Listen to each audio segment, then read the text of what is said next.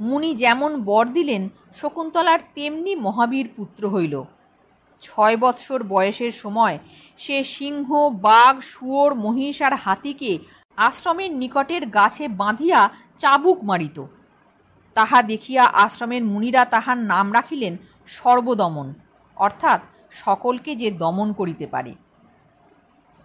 কিন্তু আশ্চর্যের কথা আর কি বলিব? দুদিন পরে তোমাকে লইয়া যাইব বলিয়া দুষ্মন্ত গেলেন। তারপর এই ছয় বৎসর চলিয়া গেল। খোকা এত বড় হইল, ইহার মধ্যে তিনি শকুন্তলার কোনো সংবাদই লইলেন না। দুষ্মন্ত যাইবার সময় যতদূর অবধি তাহাকে দেখা গিয়াছিল, শকুন্তলা কুটিরের কোণে দাঁড়াইয়া ততদূর পর্যন্ত তাহার পানে চাহিয়াছিলেন। তাহার পর হইতে প্রতিদিন সকালে সন্ধ্যায় আর সকল অবসর সময় সেইখানে দাঁড়াইয়া তিনি সেই পথের দিকে চাহিয়া থাকেন। প্রতিদিন তাহার মনে হয়, আজ আমাকে নিতে আসিবে। কিন্তু হায়, প্রতিদিনই তিনি সন্ধ্যাকাল পর্যন্ত সেই পথে কাহাকেও আসিতে না দেখিয়া ছলছল চোখে ঘরে ফিরেন।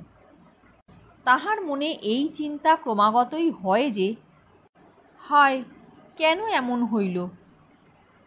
কিন্তু পাছে কেহ দুষ্মন্তের নিন্দা করে, এজন্য নিজের মনের কথা তিনি কাহাকেও বলেন না।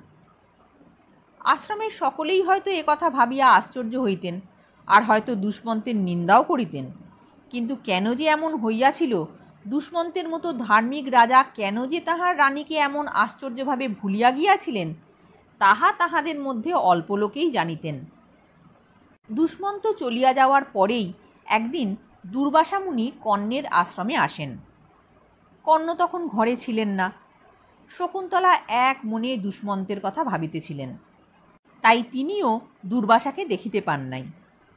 ইহাতেই মুনি অপমান বোধ করিয়া শকুন্তলাকে সাপ দেন, যাহার কথা ভাবিয়া তুই আমাকে অমান্য করিলি, সেই দুষ্মন্ত তোকে ভুলিয়া যাইবে। এই জন্যই হস্তিনায় গিয়া দুষ্মন্তের আর শকুন্তলার কথা মনে ছিল না। শকুন্তলার ছেলেটি ছয় বৎসরের হইয়াছে, আর ইহারই মধ্যে সে এমন অসাধারণ বীর হইয়া উঠিয়াছে যে ইহা দেখিয়া কর্ণ শকুন্তলাকে বলিলেন, মা, সর্বদমনের এখন যুবরাজ হওয়ার সময় হইয়াছে, অতএব তোমার আর এখানে থাকা উচিত নহে। তুমি শীঘ্র ইহাকে লইয়া হস্তিনায় চলিয়া যাও এ কথায় শকুন্তলার মনে বড়ই আনন্দ হইল। আবার কেমন একটা ভয়ও হইল। তিনি তাড়াতাড়ি যাইবার আয়োজন করিতে লাগিলেন।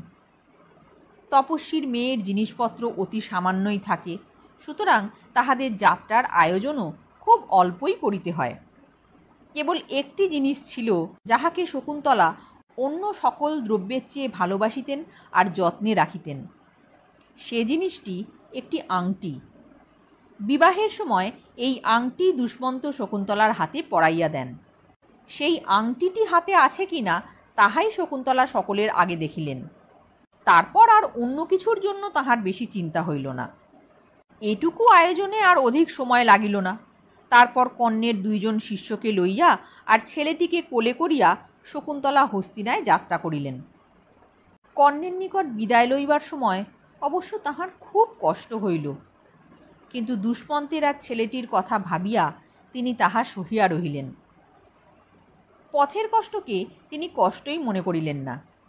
চলিতে চলিতে তিনি এত কথা ভাবিতেছিলেন যে, পথে কি হইতেছিল তাহার দিকে মনে দিতে পারেন নাই। কেবল খোকা খুব উৎসাহের সহিত কোনো কথা বলিলে তাহাই একটু শুনিতে পাইয়া আনমনে তাহার উত্তর দিয়াছিলেন। এইরূপে তাহারা দুষ্মন্তের সভায় উপস্থিত হইলে কর্ণের শিষ্যগণ শকুন্তলাকে সেখানে রাখিয়া চলিয়া আসিলেন।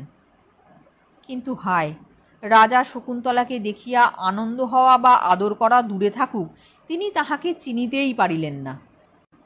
রাজার মুখের ভাব দেখিয়া মনে হইল যেন শকুন্তলাকে তিনি নিতান্ত অপরিচিত স্ত্রীলোক মনে করিয়াছেন। আর আশ্চর্য হইয়া ভাবিতেছেন, এ কিসের জন্য এমনভাবে আসিয়া আমার সামনে দাঁড়াইল? হায়, কি লজ্জা, কি কষ্ট! রাজা চিনিতে না পারায় শকুন্তলা নিজেই নিজের পরিচয় দিলেন। তাহা শুনিয়া রাজা আরও আশ্চর্য হইয়া বলিলেন, সে কি কথা? আমার তো তোমাকে কখনো দেখিয়াছি বলিয়াও মনে হয় না। তখন শকুন্তলার মনে হইল যেন সেই ঘরখানি ঘুরিতে আরম্ভ করিয়াছে। আর কোথা হইতে অন্ধকার আসিয়া সকল জিনিস ঢাকিয়া ফেলিতেছে। তারপর কি হইল তিনি কিছুই বুঝিতে পারিলেন না। এইভাবে খানিক্ষণ কাটিয়া গেল। জ্ঞান হইলে শকুন্তলার সেই আংটির কথা মনে হইল। তিনি ভাবিলেন যে, আংটি দেখিলে হয়তো সকল কথা রাজার মনে হইবে। কিন্তু হায়, হাতের দিকে চাহিয়া শকুন্তলা দেখিলেন, আংটি নাই। আসিবার সময় একটি নদীতে নামিয়া হাত মুখ ধুইয়াছিলেন, তখন আংটিটি জলে পড়িয়া গিয়াছিল। তখন শকুন্তলা নিতান্ত দুঃখের সহিত রাজাকে বলিলেন, হায় না জানি অন্য জন্মে আমি কি ভয়ানক পাপ করিয়াছিলাম। শিশুকালে মা আমাকে ফেলিয়া দিল। আবার এখন তুমি পতি হইয়াও আমাকে চিনিতে পারিলে না। আমার জন্য আমি ভাবি না, কারণ পিতার নিকট গেলেই আমি আশ্রয় পাইব। কিন্তু আমাদের পুত্রটিকে তুমি আদর না করিয়া বড়ই অন্যায় করিতেছ। ইহার উত্তরে দুষ্মন্ত বলিলেন, স্ত্রীলোকেরা বড় মিথ্যাবাদী। বোধহয় তুমিও মিথ্যা কথা কহিতেছ। তোমার কথায় কে বিশ্বাস করিবে? এ কথা শুনিয়া শকুন্তলা বলিলেন, তুমি যদি আমাকে অশ্রদ্ধা করো, তবে আমি নিজেই এখান হইতে চলিয়া যাইব। আর কখনো তোমার সহিত কথা কহিব না। কিন্তু হে দুষ্মন্ত, তুমি নিশ্চয়ই জানিও যে তোমার পরে আমাদিগের এই পুত্রই এই পৃথিবীর রাজা হইবে। এমন সময় স্বর্গ হইতে দেবতাগণ অতি গভীর স্বরে দুষ্মন্তকে ডাকিয়া বলিলেন, দুষ্মন্ত, শকুন্তলা তোমার রানী, এই বালক তোমার পুত্র। তুমি শকুন্তলাকে অপমান করিও না। তাহাকে আর তোমার পুত্রকে আদর করিয়া ঘরে লও। আমাদের কথায় এই বালকের ভরত নাম রাখো। তোমার পরে ইনি অতিশয় বিখ্যাত রাজা হইবেন। দেবতাদের কথা শুনিবা মাত্র দুষ্মন্তের সকল কথা মনে পড়িল। সভার লোক যে কি আশ্চর্য হইল, তাহা কি বলিব? কিন্তু অল্পক্ষণের ভিতরেই তাহাদিগকে ইহার চেয়েও অধিক আশ্চর্য হইতে হইল। দেবতাদের কথা শুনিয়া সকলে আনন্দে কোলাহল করিতেছে। এমন সময় রাজার প্রহরীগণ এক জেলেকে বাঁধিয়া রাজসভায় উপস্থিত করিল। প্রহরীরা বলিল, এই জেলে রাজার আংটি চুরি করিয়া বাজারে বেচিতে গিয়াছিল। জেলে বেচারা হাত জোর করিয়া কাঁপিতে কাঁপিতে বলিল, দোহাই মহারাজ, আমি আংটি চুরি করি নাই, একটা মাছের পেটের ভিতরে পাইয়াছি। ও আংটি কাহার আমি তাহা জানি না। জেলের কথা শুনিয়া সকলে বলিল, তবে বল বেটা, তুই সেই মাছ কোথায় পাইয়াছিলি? জেলে বলিল, আমি শচীতীর্থের নিকটে জাল ফেলিয়া সেই মাছ ধরিয়াছিলাম। আংটি যে রাজার, তাহাতে কোনো সন্দেহ নাই। কেননা রাজার নাম তাহাতে লেখা রহিয়াছে। যে উহা হাতে নেয়, সেই বলে, তাই তো, এ যে মহারাজের আংটি, এ আংটি মাছের পেটের ভিতরে কি করিয়া গেল? তাহাতে রাজা আংটিটি দেখিবার জন্য হাতে লইলেন। সে আংটির দিকে তাকাইবা মাত্র তিনি আশ্চর্য হইয়া বলিলেন, এই আংটি আমি শকুন্তলার হাতে পড়াইয়া দিয়াছিলাম। ইহার পর কাহারও আর কোনো কথাই বুঝিতে বাকি রহিল না। তখন যে কিরূপ সুখ আর আনন্দের ব্যাপার হইয়াছিল, তাহা কাগজে লেখার চেয়ে চুপ করিয়া বসিয়া ভাবিতে অনেক মিষ্ট লাগে। শকুন্তলা যত কষ্ট পাইয়াছিলেন, দুষ্মন্তের আদরে তাহার সমস্ত ভুলিয়া গেলেন। সর্বদমন যুবরাজ হইলেন, আর তাহার সর্বদমনের বদলে ভরত নাম হইল।